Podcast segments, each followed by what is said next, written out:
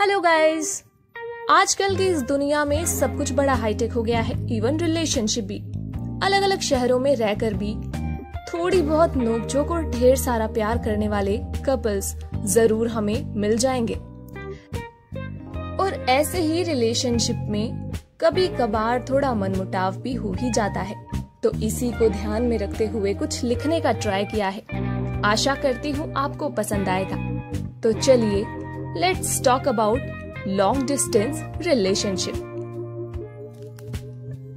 माना कि हम यार नहीं, लेकिन वो लंबी लंबी घंटों भर की बातें, एहसास उनका आज भी वैसा ही ताज़ा है।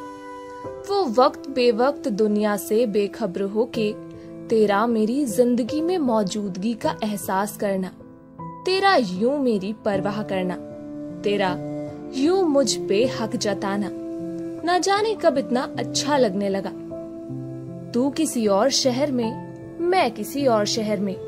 रास्तों में हमारे इतनी दूरियाँ, इतने दूर हम दोनों।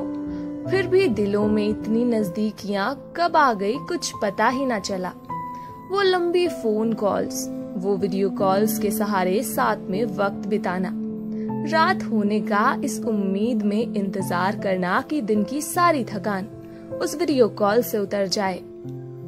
यूँ हम दोनों का बेसब्र होके एक दूसरे को फ़ोन करना रोज नया सा एहसास था। लेकिन वक्त को कहा ये सब मंजूर होता है? आज तू है, मैं हूँ। लेकिन हम दोनों के बीच आज वो बात नहीं है।